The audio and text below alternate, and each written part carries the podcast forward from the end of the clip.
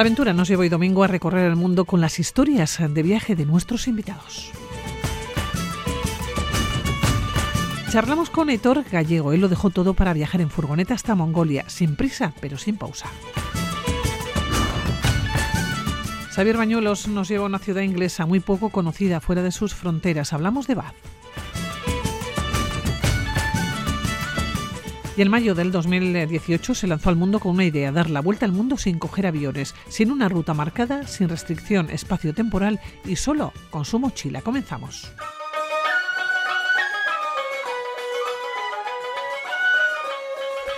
La idea de este viaje nació de Aitor, pero Rosa aceptó dejarlo todo durante un año para irse de viaje hasta Mongolia, en furgoneta y con su perra.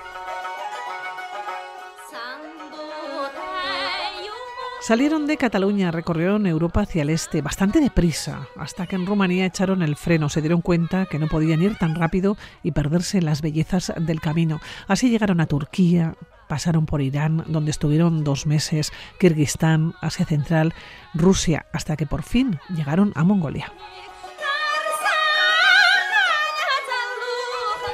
Aitor Gallego, ¿cómo estás? Bueno, buenos días, ¿qué tal? Hola, buenos días, Pilar. Pues muy bien, aquí expectante, con ganas de charlar contigo. Oye, eh, eh, Aitor, viaje a Mongolia en furgoneta, un viaje lejano, con ganas de poner distancia. ¿Por qué Mongolia? Un país muy desconocido, pero muy atractivo también. Sí, yo me quedo con lo segundo, muy atractivo, para mí siempre lo fue y creo que siempre me atrajo por la rudeza bien entendida de su naturaleza, ¿no? de la pureza que, tiene, que transmite. Y Rosa, mi pareja, pues también la tenía en la cabeza y cuando yo le propuse, por motivos personales, de irnos, coincidimos en Mongolia y, y para allí que fuimos. Oye, ¿preparasteis la furgoneta?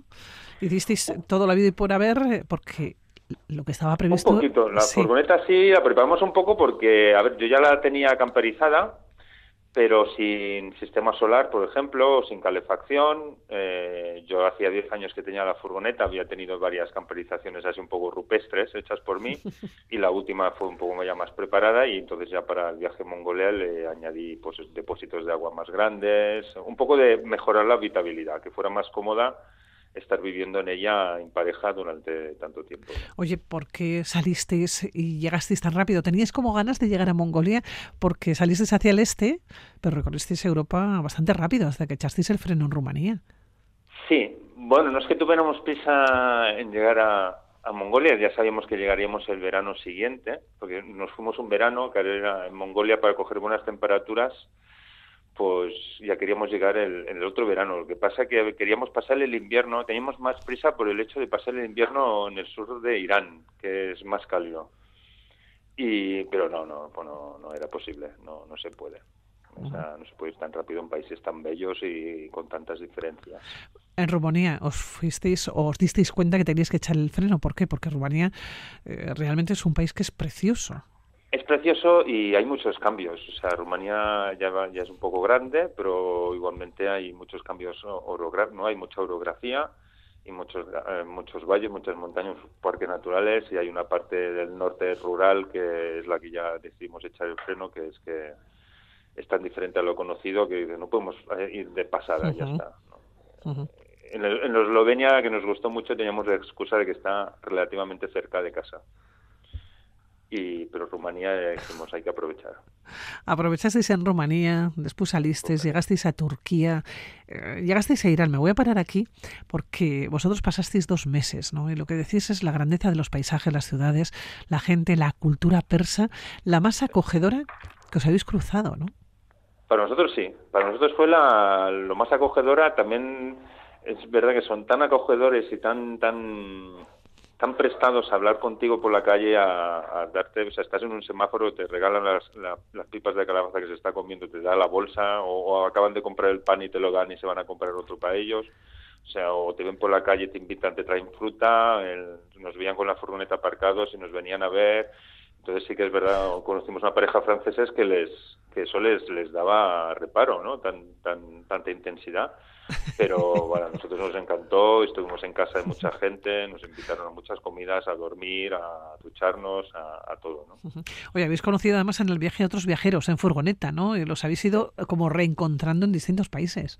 Sí, sí, justamente esta pareja de franceses, ellos viajaban en un camión, eh, en un camión grande, de 12 metros y también iban a Mongolia. Entonces, claro, eh, los conocimos en un desierto de, Irán y Irán compartimos bastante recorrido. Nos encontramos en Uzbekistán, en Kazajstán, en Kirguistán. Bueno, entramos a Mongolia, quedamos para entrar a Mongolia juntos y eso fue fue muy épico, la verdad. Oye, qué sensación es eh, pasar por todos estos países muy desconocidos, ¿no? Como Kirguistán, que has mencionado, ¿no? Sí, Kirguistán estuvimos poco porque se nos estropeó varias cosas de la furgoneta y entonces estuvimos más tiempo en Kazajstán, que fue una, una grata sorpresa porque Kazajstán te piensas que es estepa, ¿no? Es lo que te hablan, pero el sur, eh, contactando con Kirguistán, es montañoso y hay unas gargantas, bueno, unos cañones y unas montañas excepcionales. Y la verdad que estos países, bueno, a mí que una de las cosas que me gusta de viajar es que la cabeza me, me dé vueltas, ¿no? Me, me, saque de mis casillas en el buen sentido, ¿no? entonces estos paisajes también diferentes de Europa y sobre todo las culturas y personas, la, aunque luego la otra cosa que me gusta es, es, confirmar que la humanidad es igual en todos lados, ¿no? Todo el mundo necesita ser querido y dormir y comer, ¿no? Y, pero lo vive cada uno con su cultura y eso es lo que a mí me fascina, ¿no? Y, intentar sumergirme un poco en, cada país e intentar aprender a entender algo es lo que me, bueno, me, lleva loco, ¿no? Por viajar, Aitor, creo que os pasó de todo con la furgoneta. Sí. si empezamos en tu, bueno, en, ya en Turquía que las carreteras, aunque te van marcadas como carreteras, luego son pistas, ¿no? Cuando llegas, ya nos quedamos embarrados y así, eh, pero se nos petó el radiador justo en entrar en Irán, se, perforó por el esfirio el radiador y entonces nos lo apañaron en Teherán, pero claro, hasta el Matin, Kazajstán, como miles de kilómetros después no se pudo arreglar. Eh, luego se nos rompieron ballestas, se nos, nos quedamos en el Gobi con el motor ahogado en medio de la nada. Ahí pasaron 16 horas hasta que no nos fuimos y solo pasó una moto. Eh, pero ahí ya estamos curtidos. Ahí si nos hubiera pasado eso al principio del viaje, hubiéramos sufrido un poco. Os ponéis a llorar, si es al principio, ¿no? Sí, porque en ocho horas, o sea, nos pasó eso a las seis y media, a las seis de la tarde más o menos, que se empezaba la puesta de sol y, y, habíamos arrancado a, las 10 de la mañana, o sea, llevábamos ocho horas y solo habíamos visto cuatro yurtas eh, y nos quedaban unos 80 kilómetros para el siguiente pueblo, que 80 kilómetros aquí los haces en una hora, ahí los haces en cuatro. Y, justo se empezó a ahogar en unas subidas y, ahí se quedó en, el, en medio de la nada. O sea, era terreno árido, seco, nada por la derecha, nada por la izquierda, nada por ningún lado. Eh, unos camellos y justo vinieron el día siguiente los camelleros a, ver los camellos, pero vaya que ya los ya lo estábamos solventando y no pasaron horas por eso, sino porque dijimos, son las seis y media de la tarde, ¿qué vamos a hacer ahora? Vamos a ver la puesta de sol, vamos a dormir y mañana ya lo... Cuando no puedes, ¿no? Contra los elementos, lo que te tienes que hacer es unir a ellos. Sí, no, y más que no podíamos haberlo hecho, pero digo que si ya es la, ya es la hora de la puesta de sol, ya está. Vamos a ver la puesta de sol. Entonces eso, claro, al principio del viaje, cuando te pasan cosas así, dices, ya está, un fastidio que es como lo vivimos aquí, ¿no? Como que tenemos que llegar, tenemos que cumplir, tenemos que... Ahora se te, te, estropea el micrófono, es un problema. Pero cuando tienes tiempo, pues... Pues dices, ya se arreglará, ¿no? Claro.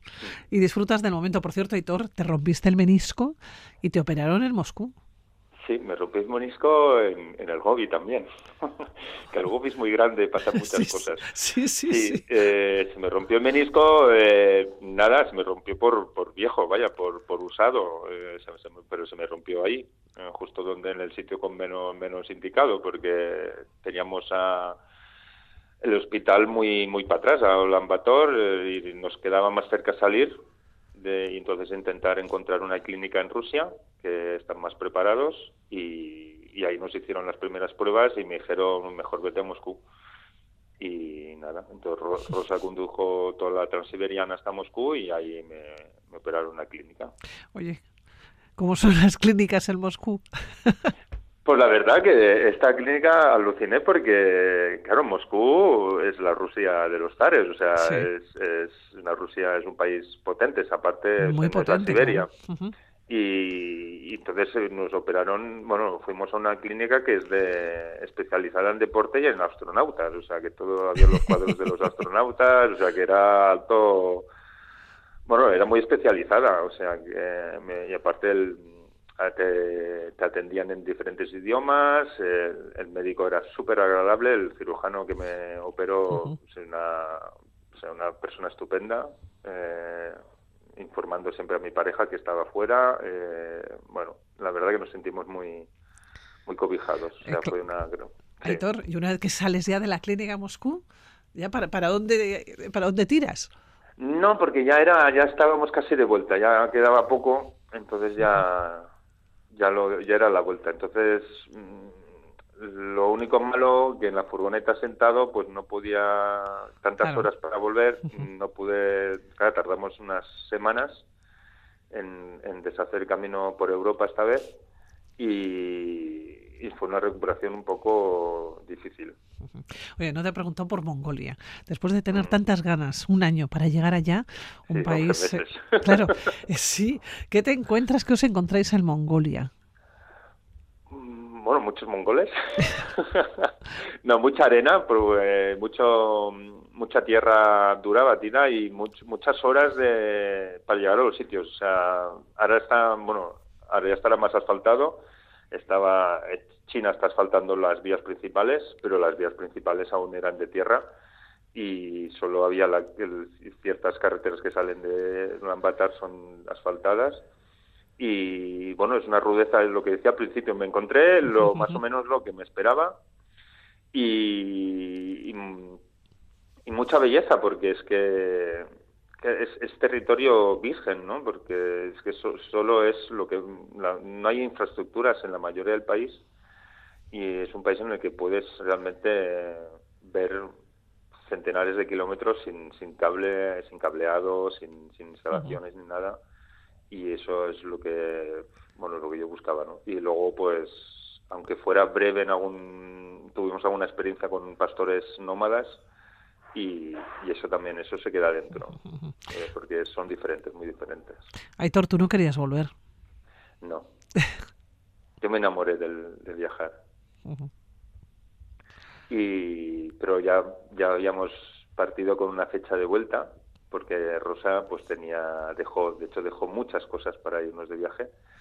Y una de ellas fue una carrera que justo acaba, acaba de empezar y la dejó parada y entonces volvimos ya para que la pudiera reanudar y ahora ya la acabó. claro, ¿cómo, ¿cómo se vuelve uno a reconvertir? O, la cabeza, ¿no? Vuelve a ponerse en su sitio. Uh, a mí me costó mucho. después de un año. Sí, porque yo no estaba convencido en volver, claro. Si Rosa estaba convencida ya, eh, en parte, claro, ella reemprendía un proyecto que, que, es, que ahora es su vida, ¿no? Eh, y estaba súper, o sea, bien ella de volver, o sea, súper contenta del viaje, pero también de reprender lo suyo. Yo me costó un montón, me costó meses, hasta el principio estaba de mala leche, o sea, como que no estaba cómodo. No estás cómodo, te cambia mucho la... Ya no solo por la... No tiene los inputs del viaje de que habrá ahí, el, conocer las culturas, todo eso, sino la, la, manera de vivir el día a día es tan diferente que volver a, aunque parezca un tópico que dicen ¿no? toda la gente que vuelve, eh, volver a una rutina marcada eh, es como volver a, bueno, es echar un freno, es, es, una prisión psicológica, podríamos decir, ¿no? y, es, y, era un no querer, aparte yo quería continuar, pero bueno, mm, yo creo que ya me volví a mi cauce cuando con Rosa volvimos a hablar de volver a viajar. Entonces ya mi cabeza dijo, vale. bueno, y hay un sueño, por lo menos hay un proyecto. Quizás a la larga o dentro de unos años, dentro de un tiempo, pero hay un proyecto para seguir viajando. Por cierto, eh, yo leía ¿no? que gozasteis de las estepas verdes, de los cielos, de los lagos azules, de la mirada, del tiempo mongol, ¿no? de los ratos en silencio, eh, entre risas, ¿no? con pastores de cabras y caballos. Claro, es que eso no se paga. No, eso no tiene... Es impagable. Esa experiencia, yo para mí, luego he sido padre y ser padre es lo mejor de mi vida, pero hasta entonces eh, había sido el viaje. Para mí el viaje es lo segundo mejor de mi vida, vaya. Todas esas experiencias, eh, o sea, son es, es de un valor incalculable, o sea, no para mí. Sí, no, no, indudablemente no se puede eh, medir. Conocisteis a muchos viajeros, decíais en furgoneta, que los habéis, eh, los encontrasteis. Mira, tuvimos viajeros en autostop que fueron los dos, un suizo que lo cogimos en la frontera de Irán, estuvo tres semanas con nosotros, un ruso que se estrenaba que hacía autostop hasta el lago Baikal desde Moscú, también estuvo tres semanas con nosotros, luego una familia francesa compartimos con ellos como tres semanas, un mes íbamos en caravana, no sé, ellos iban en una autocaravana con un hijo y una hija y compartimos la mitad de Uzbekistán y parte de Kazajstán. Luego con estos franceses, ¿no? Que nos fuimos encontrando. Otro, Bulgaria, perdón, Bulgaria lo hicimos con dos parejas de franceses en diferentes tiempos, ¿no? Nos íbamos encontrando por el país. Eso es muy, muy placentero porque te encuentras a alguien que está haciendo lo mismo que lo mismo que tú, claro. Lo mismo que tú y entonces hay como los mismos intereses, las mismas dudas, compartes muchas fogatas, ¿no? Porque en estos estos países pues se puede tranquilamente pernoctar y, y hacer fuego, cocinar, lo hacen los locales, ¿no? Y también, para mí es un placer encontrar locales, pero con viajeros que compartes lo que estás haciendo es también especial. Bueno, pues un gran viaje, el de llegar hasta Mongolia en furgoneta y con la perra, el viaje de Aitor y Rosa, que lo podrán, bueno, pues ver las personas que se acerquen a las jornadas y a ti de los grandes viajes que se celebran en Barcelona. Se lo iremos contando aquí en la sintonía de Radio Vitoria, que nos pide un poco lejos, pero siempre a través de, Internet siempre podremos acceder. Aitor, que ha sido un placer, de verdad, Aitor Gallego, que te vaya muy bien. Eh, Muchas gracias. Ya me enteraré si te llevas de viaje dentro de unos años, seguro. ¿eh? Volveremos no, nos a podemos ir ¿eh? en enero. En enero nos vamos con nuestro hijo, sí, sí, en otra furgoneta. Ya no queda nada. No queda nada, estamos, estoy en ella, estoy preparándola y, y nada, y, con muchas ganas. Aitor, un abrazo desde aquí, que todo salga bien, muchas gracias. Un abrazo, chao. Agur.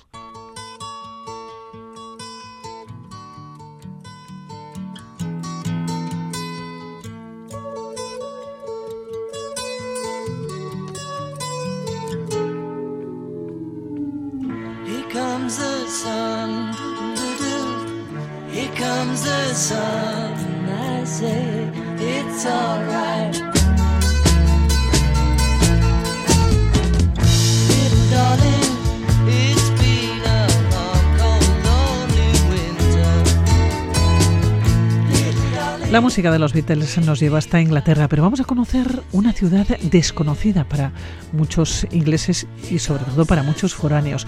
Una ciudad que nos lleva hasta el suroeste de Inglaterra.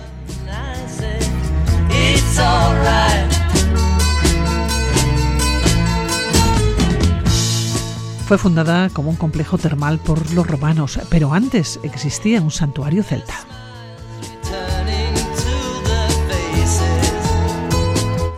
Xavier Bañuelos, ¿cómo estás? Bueno, buenos días. Bueno, muy bien. Bueno, que nos... soy fan de los Beatles. sí, yo también. una canción desde luego maravillosa. He puesto los Beatles por aquello de Liverpool, que se encuentra a unas cuantas millas de la ciudad donde vamos a ir. Sí, lo has visto bien, ¿no? A pesar de ser una ciudad preciosa, yo te diré que a mí es una de las ciudades inglesas que más me gustan, de las que conozcan. Yo creo que realmente es poco conocida, ¿eh? no sé si tanto por, por los propios ingleses y las propias inglesas, pero desde luego por la gente de fuera yo creo que sí, ¿no? Y bueno, está ahí, efectivamente, en el suroeste de Inglaterra, en la frontera con, con Gales. Vamos, tan cerca de la frontera que dista de ella tan solo 35 kilómetros. Y por carretera, en 80 kilómetros, estás eh, en Cardiff. De Londres, más o menos, a cuánto estará, unos 156 kilómetros. Pero bueno, yo diría que la capital de referencia es Bristol, porque está al ladito, vamos, está apenas a, a 20 kilómetros. ¿no? Luego la ciudad está en el condado ceremonial de Somerset, que es una de estas unidades administrativas un tanto peculiares que tienen los ingleses, ¿no? Porque ya sabes que los ingleses dividen el país en regiones, condados, distritos y parroquias. Y luego los condados puede haber dos tipos, los metropolitanos y los no metropolitanos. Bueno, pues aparte están los condados ceremoniales, que se llaman así porque tienen un carácter más histórico, geográfico, no siempre administrativo. ¿no? Y en el caso de Somerset está, por un lado, eh, que es un condado en principio eh, no metropolitano, luego además tiene una autoridad unitaria que se llama North Somerset y otra autoridad unitaria que es Bath and North East Somerset. O decir, y ahí es donde está situada la ciudad de ciudad. Oye, Xavier, ¿cómo es precisamente esta ciudad? Yo decía al comienzo que fue fundada como un complejo termal por los romanos, pero antes existía un santuario celta, ¿no? Esto sería un poco eh, algunas notas, ¿no? Algunos toques históricos, pero ¿cómo es la ciudad?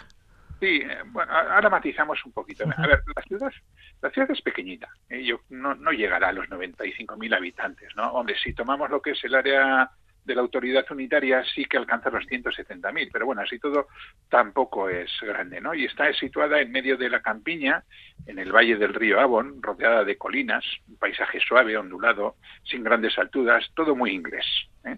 muy inglés del sur, diría yo, ¿no? Muy bucólico.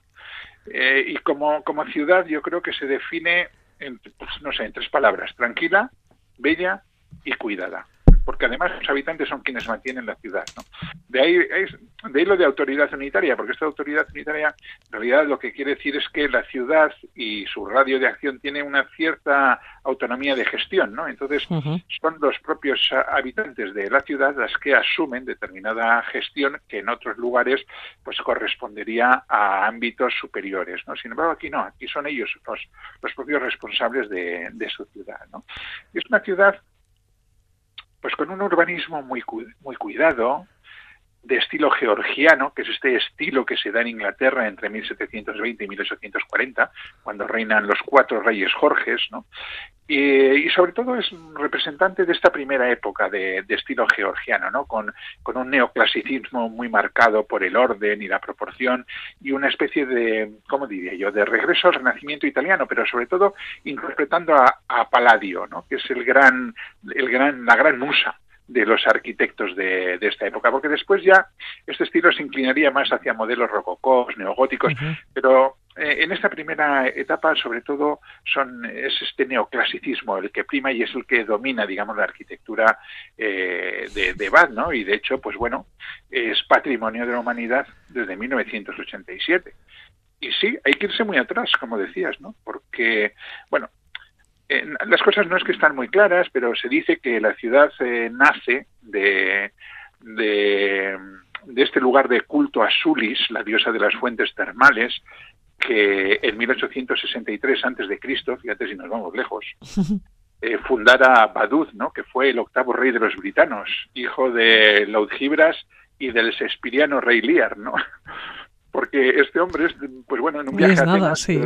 Eh, en un viaje a Atenas al, parecer eh, se contagió de lepra, vio y cuando regresó vio que sus cerdos se curaban la piel, ¿no? Cuando se bañaban en estas aguas, entonces decidió hacer lo mismo que sus cerdos, bañarse en esas en esa en esas aguas y oh milagro, se curó, ¿no? Entonces efectivamente erigió un lugar de culto a Sulis con el nombre de Caerbadún. Pero sí que es verdad que luego fueron los romanos que no que les gustaba mucho esto de bañarse en, aguas calientes. sí. Claro, ¿no? Eh, además, claro, para ellos era muy fácil eh, identificar esta diosa Sulis con la diosa Minerva. Entonces fundaron lo que llamaron Aquasulis, que fue, digamos, el germen del actual del actual Bad. ¿no? Después vendrían los sajones entre el siglo octavo y, noveno, ¿no? Aparte se dice que aquí se, desarrolló la batalla de Mons Batúnicos, ¿no? Donde eh, Arturo, el famoso Arturo, rey de los britanos, vencieron a los sajones en el año 500 después de Cristo. Poco les duró la alegría, ¿eh? Porque luego perdieron la ciudad en el año 70, o sea, 77 años después, en la batalla de Deorham. Pero bueno, fueron los sajones al final los que le dieron el nombre actual, ¿no? Le llamaron Bathum. Luego en la época isabelina, allá en, entre los siglos XVI y XVII, comienza de nuevo a, despuntar como ciudad termal. De hecho, eh, es cuando adquiere el, el, rango de ciudad, en 1590, ¿no?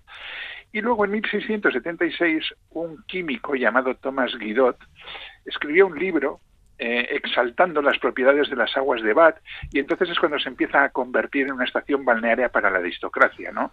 Y, que llegó eso, que llegó el apogeo en la época georgiana con la reina Anna tomando las aguas allá por 1702 la ciudad se convierte en un balneario, una ciudad bohemia de ocio y descanso, se reconstruye el casco antiguo, se edifican los nuevos eh, barrios, ¿no? Con el patronazgo de un personaje muy conocido y muy famoso allí, que era Ralph Allen, ¿no? Que era un empresario que reinventó sí, el sabía. británico. Eh, te iba a leer un párrafo, a ver si sabes, si sabes lo que es. a ver.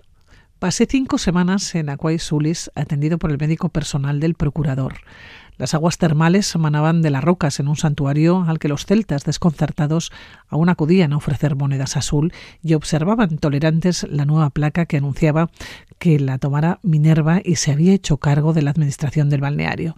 Existía esa atmósfera furtiva de comercios disfrazado de religión que siempre predomina en torno a los santuarios aunque Roma había reemplazado parte del equipo básico autóctono por un depósito correcto y revestido en plomo. En ningún momento pensé que ese lugar pudiera llegar a algo. Hombre, ahí está Didio Falco en La Plata de Britania, ¿no? La primera novela de, la serie Didio Falco de, de Lindsay Davis. A ver, pero esto esto es un poco jugar con trampa porque Didio Falco odiaba a Britania. ¿eh? Didio Falco era es el personaje principal de una serie de, no sé si son 20 novelas, de yo me las he leído casi todas, de Lindsay Davis, donde este personaje es un detective privado, es novela negra en la época de Vespasiano. Y en la primera de sus novelas tiene que trasladarse precisamente a Britania a hacer una investigación sobre el robo de plomo y de lingotes de plata y demás. ¿no? Y efectivamente va aquí a Aqua, pero claro, es que Didio Falco odiaba a Britania. No, es que no le gustaba ni viajar, no le gustaba ni salir de Roma. Así que no tenía una, una, opinión muy buena ni de Britania, ni de, ni de Aquasulis, ni de nada que tuviera que ver con las islas. ¿no? Bueno, en esta ciudad también vivió Jane Austen, pero se marchó, se marchó pitando. Bueno, pitando, le costó unos años eh, de joven, pero se marchó. Te veo aquí haciendo abogada del diablo. Sí, Jane Austen vivió unos años en Bath, entre 1801 y 1816. Y, bueno, no sé, parece que no le gustaba mucho la ciudad, nunca explicó por qué, pero también te diré ¿eh? también te diré que ambientó en ella algunas de sus novelas, ¿eh? por ejemplo Persuasión o La abadía de Northanger. Eh, gustarle, no sé si le gustó, pero desde luego la marcó como para como para escribir sobre ella y ambientar en ella sus, sus, novelas. ¿no? A ver, no sé lo que es vivir en Bath, porque yo no he vivido allí, pero desde luego puedo asegurar que para visitarla es una auténtica gozada. Bueno, pues nos vamos a esa visita. ¿Qué tenemos que hacer? Porque es una ciudad que es pequeña, eh, nos hablabas um, del número de habitantes, no llegaba a 100.000, aunque bueno, depende, depende, efectivamente no lo que se esté controlando, lo que se esté contando. Pero ¿qué tenemos que ver? ¿Qué no podemos dejar de visitar? Pues fíjate, es pequeña, pero tiene más de 5.000 edificios protegidos, ¿eh? que se dice pronto. Hombre, a ver, lo primero, lógicamente, son los baños romanos, ¿no? Del 54 después de Cristo, que son una auténtica gozada. Aparte que están muy bien conservados y eh, además eh, tienen la estructura clásica con su frigidarium, con su temparium, con su caldarium, eh, sus columnas, sus piscinas. Son una auténtica preciosidad. Luego, pues no sé, tenemos la abadía de Bath, ¿no? Con ese, gótico perpendicular inglés tan característico de, la isla, ¿no? Eh, y luego, por supuesto, todas las, eh, las, obras arquitectónicas de los Good, padre e hijo, ¿no? Que estaban vinculadas al patrocinio de, de Ralph Allen, ¿no? Eh, por ejemplo, pues no sé, obras señeras, ¿no? Royal Crescent, de John Good el joven, que era el hijo, una obra de 1774, con esa fachada sobre una curva elíptica no sé, que a veces parece un, ágora, ¿no? Un, foro romano. ¿no? Bueno, lo estamos apuntando todo, ¿eh? Para cuando vayamos. Sí, sí, o, por ejemplo de Circus, ¿no? Que, cuyo diseño era de su padre, de John Guth el viejo, aunque fue finalizado por su hijo, murió antes de poner eh, la segunda piedra al de Círculos, ¿no? Estamos hablando de 1768 cuando se finalizó. Y esta sí que es una recreación paladiana canónica, canónica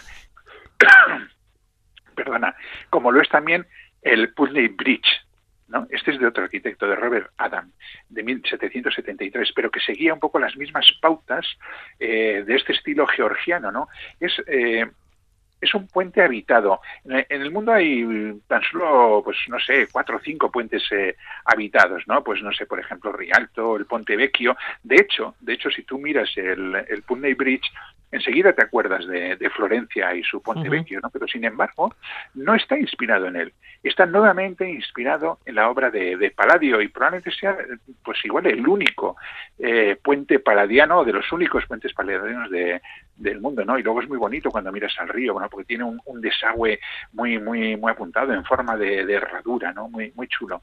¿Qué más cosas?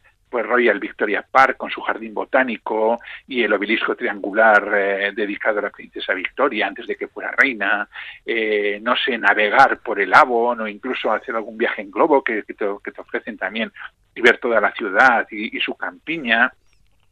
Y luego muy cerquita, por ejemplo, tienes lugares, apenas a tres kilómetros está eh, Claverton Manor, que es una pues una mansión ¿no? que se convirtió en museo eh, americano y además tiene digo americano porque porque bueno está dedicado ¿no? a, América y tiene sus unos jardines preciosos o un poquito más lejos en a 15 kilómetros está Dirham Park ¿no? que con su castillo barroco, bueno, castillo, más que castillo, el típico palacio inglés, ¿no? que vemos en todas las películas de, de época. O sea, hay, hay, hay un montón de cosas para ver y sobre todo es una ciudad muy paseable, porque como tiene un tamaño muy pequeñito, ¿no? pues es, es, es ideal para, para pasearla y recorrerla a pie. Podemos llegar desde Londres, Podemos llegar desde Bristol, que nos decías que es la ciudad que está más cerca de, de, Bath, y por cierto es una ciudad que es muy festivalera, ¿no?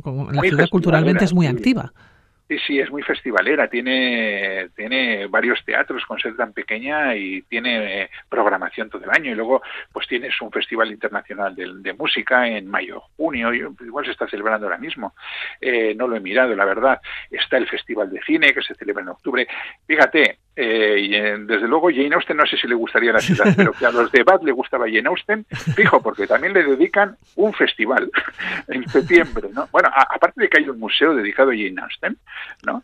Eh, el Jane Austen Center, luego está el festival dedicado a Jane Austen, donde toda la ciudad se viste de, época, ¿no? Y recrean todo el ambiente de, esta época, ¿no? De, Jane Austen, pues, eh, pues eso, vistiéndose al modo de, etcétera, ¿no? Luego hay un festival de literatura, hay otro festival de literatura infantil, hay un festival libre, un Fring Festival, ¿no? Que les gusta también a ingleses, escoceses y demás, y hay hasta un festival de la cerveza, creo que es en febrero. Este no está nunca. Bueno, nos tenemos que apuntar a muchos de estos eh, festivales, recuerden la ciudad, la ciudad de Bath, en el suroeste de Inglaterra, muy cerquita de Bristol y muy cerquita también de Londres. Que nos vamos, que nos vamos ya, Xavier Bañuelos, a Bath. Eh, no vamos a hacer lo de Jane Austen, ¿eh? Nos vamos y nos quedamos por lo menos una temporadita. Xavier Bañuelos, Muy bien. un saludo, cuídate. Venga, pues.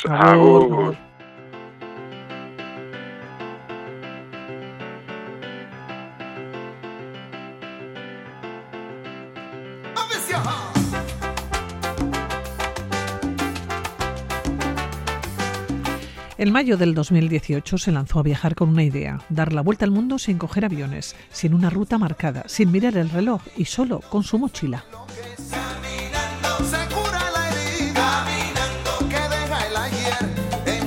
Su aventura empezó en Barcelona, desde donde siguió hacia el norte. En Francia se marcó el primer reto, cruzar Europa haciendo autostop y sin pagar por dormir.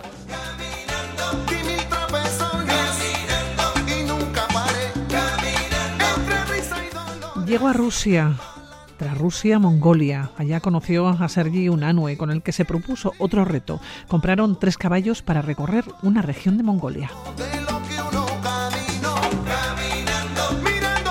Mil y una aventuras, entre las que destaca cruzar Nepal a través del Gran Himalaya, caminando y sin asistencia. Para que se haga una idea, 99 días, 1.712 kilómetros y 175.000 metros de desnivel acumulado.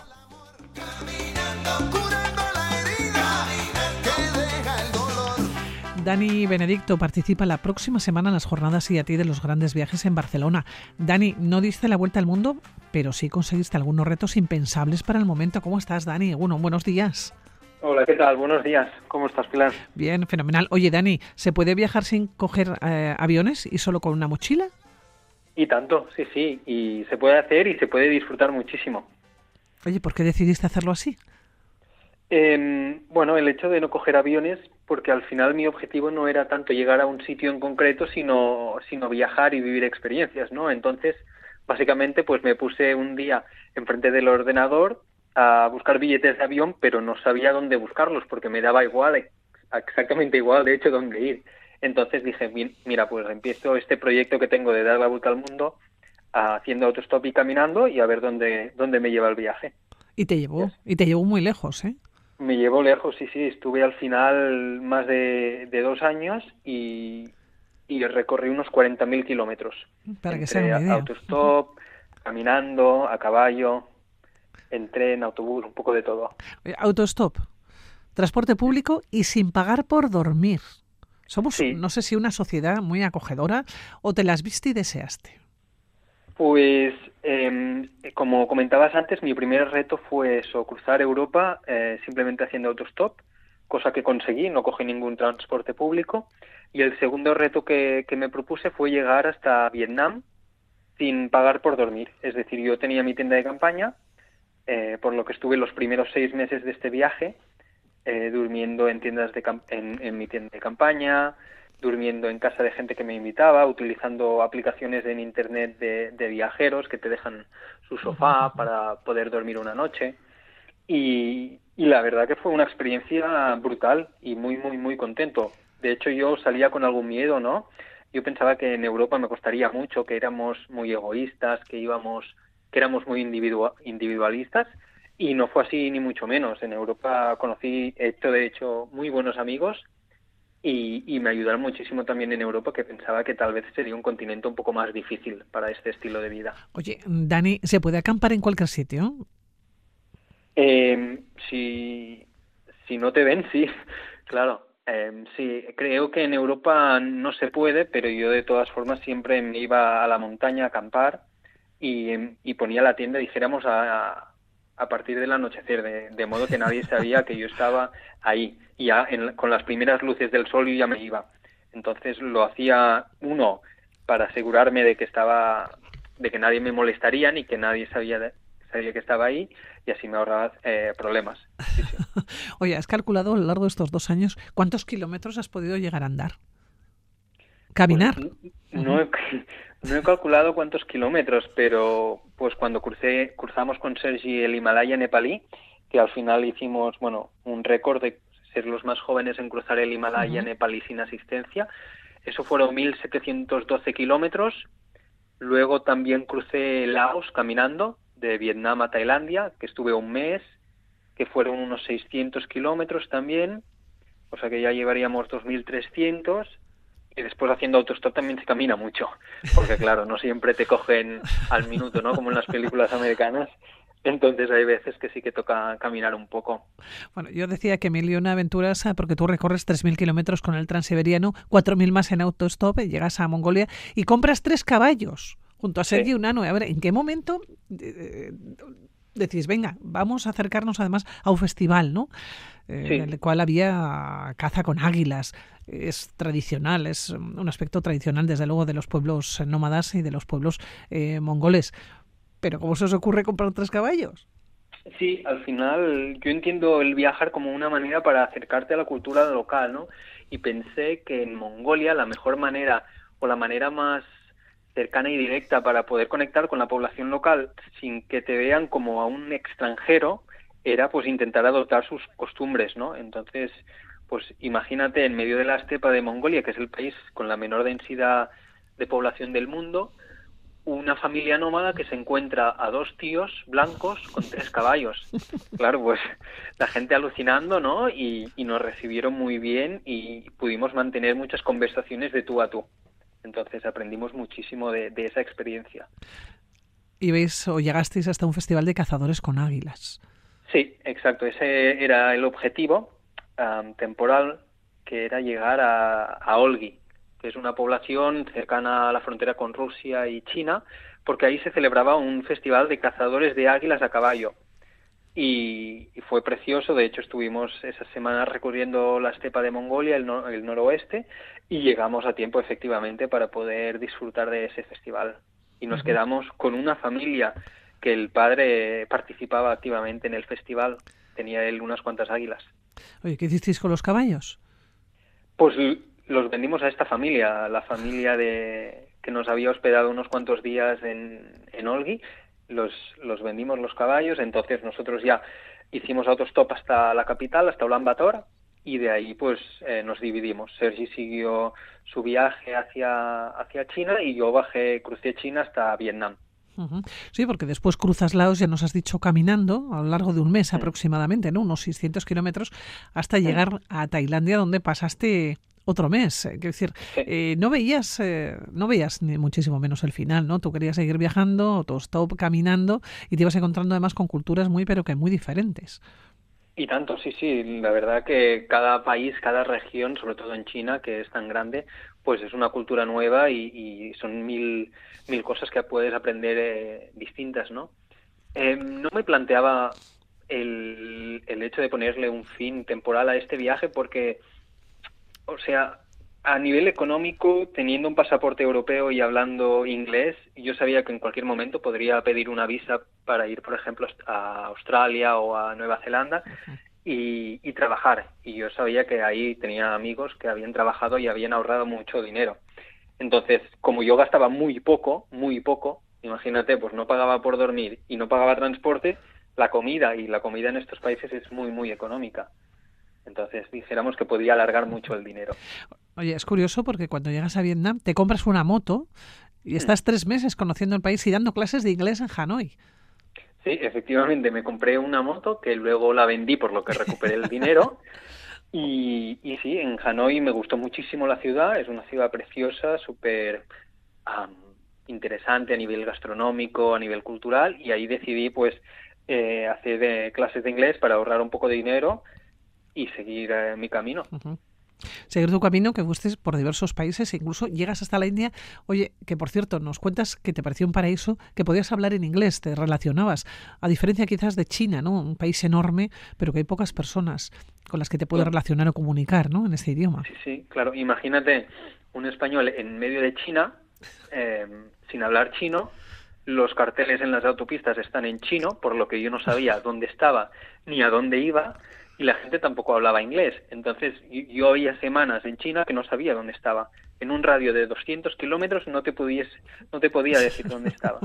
Entonces, claro, entre eso, claro, yo llegué a India y, y me hablaban en inglés. Para mí eso fue poder no solo sonreír, sino sonreír en el coche y, y, intercambiar, claro, y hablar. Eh, sí que es verdad que la comunicación es una actitud. ¿eh? El hecho de que yo no pudiese hablar en, China no significa que no me pudiese comunicar con ellos. Eh, al contrario, de hecho es una, una comunicación mucho más natural, ¿no? Pero claro, en India y encima yo siendo vegetariano, eh, India es un paraíso también para los vegetarianos. Em, entonces, para mí India fue como, como llegar a casa, casi. Bueno, y seguiste por Nepal, cruzaste a Nepal, donde llega, yo no sé si lo catalogas ¿eh? como la gran aventura de tu vida, el gran Himalaya. Sí, podría ser la, gran aventura de, mi vida. Bueno, soy muy joven todavía, esperemos que, haya muchas más aventuras. Bueno, pero, pero, esta es en mayúscula, ¿eh? Sí, es en mayúscula, efectivamente. Al final fueron 99 días en la montaña con Sergi, con el mismo chico con el que habíamos estado haciendo lo de Mongolia. Y, y lo que comentabas, 175.000 metros de desnivel acumulado, que es una, un promedio de 1.700, 1.800 metros al día, que es una barbaridad. Todo esto sumado una mochila de unos 20-25 kilos, porque era en autosuficiencia, solo nos abastecíamos en los pueblos, por lo que fue un reto en mayúsculas, un reto en mayúsculas. Yo siempre digo que fue cruzar el Himalaya pero no como alpinistas, sino como, como viajeros, manteniendo la filosofía de, viajeros. Oye, 1.800 kilómetros eh, cruza el país de este a oeste por la cordillera más alta del mundo. Y tú te pones en contacto otra vez con Sergi y le, le dices, oye, mira, que vamos a hacer una nueva aventura, a ver si te apetece. Y él te dice que sí al momento. Sí, sí, sí. Eh, habíamos coincidido en Mongolia, que también le había ofrecido lo de hacer los caballos y me dijo que sí. Y al conectar también, em, pues al final es difícil no encontrar en este mundo gente con las mismas prioridades que tú. Entonces, pues el hecho de que Sergi también estuviese dispuesto a, vivir aventuras, pues lo hizo muy fácil para que dijera, sí, sí, me animo. Y, y cuando empezamos. Oye, ¿cómo es atravesar el Himalaya? Es eh, muy duro, muy, muy duro, pero, pero tiene muchos momentos eh, de pequeñas recompensas. Y yo creo que al final no sé si la si vale la pena no pero sí que es verdad que, es vivir el presente cada instante y, y estar ahí, presente.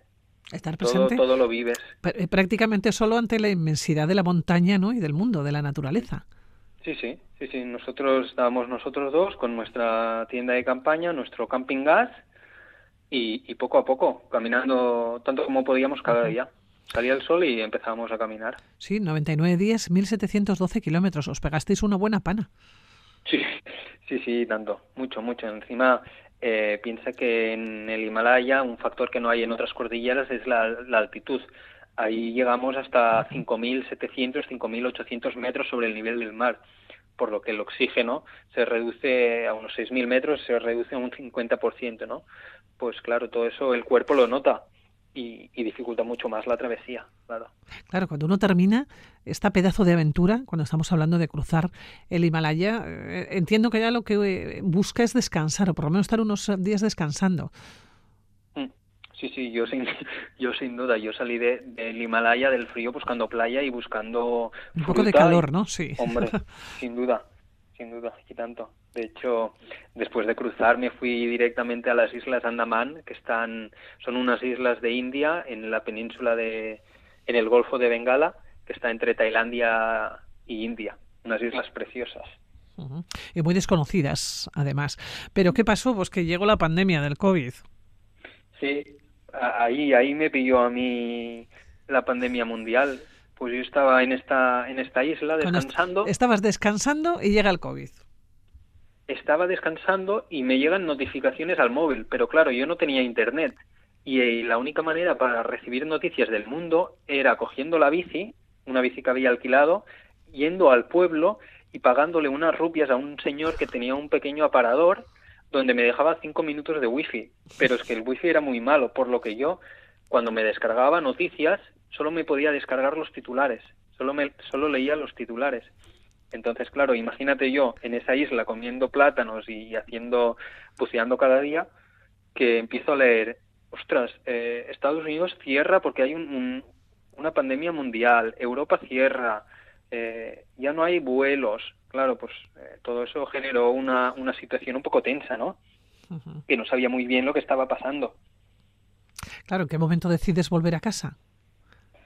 Hay un cierto, al cabo de un par de meses de estar en esa isla y, de que hubiese empezado la pandemia, los, unos policías por la noche llegan a donde me estaba alojando y nos indican que la mañana siguiente mm, tienen que evacuar toda la isla a los, a los extranjeros porque la isla se va a quedar sin comida. Entonces, por la mañana siguiente nos, nos echan de las islas y nos envían a, la India continental, a Chennai, al sur de la India.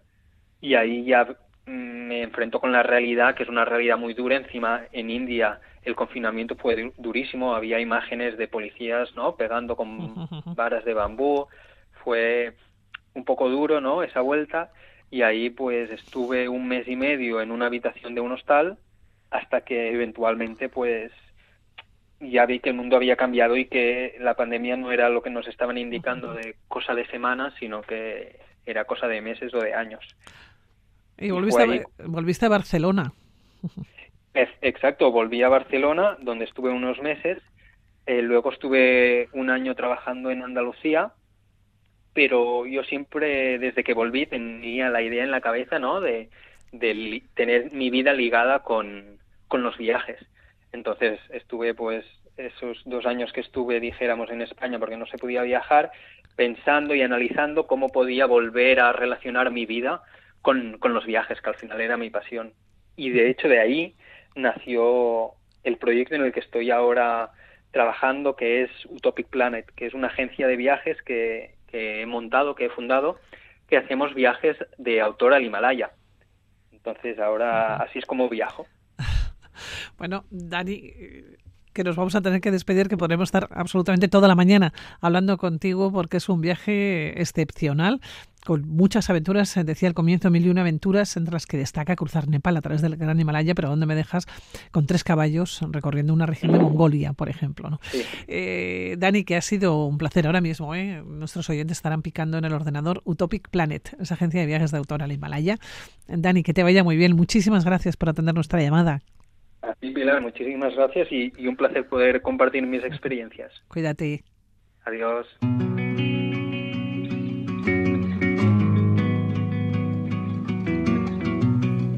Gonna pick up the pieces and build a Lego house. If things go wrong, we can knock it down. My three words have two meanings, but there's one thing on my mind. It's all for. Y dejamos el mundo de la aventura que volverá la próxima semana. Llegan las noticias aquí en la sintonía de Radio Victoria. If you're broken, I will mend you, and I keep you sheltered from the storm that's raging on. Now I'm out of touch, I'm out of love. I'll pick you up when you're getting down. And out of all these things I've done, I think I love you better now. I'm out of sight, I'm out of mind. I'll do it all for you in time. And out of all these things I've done, I think I love you better now.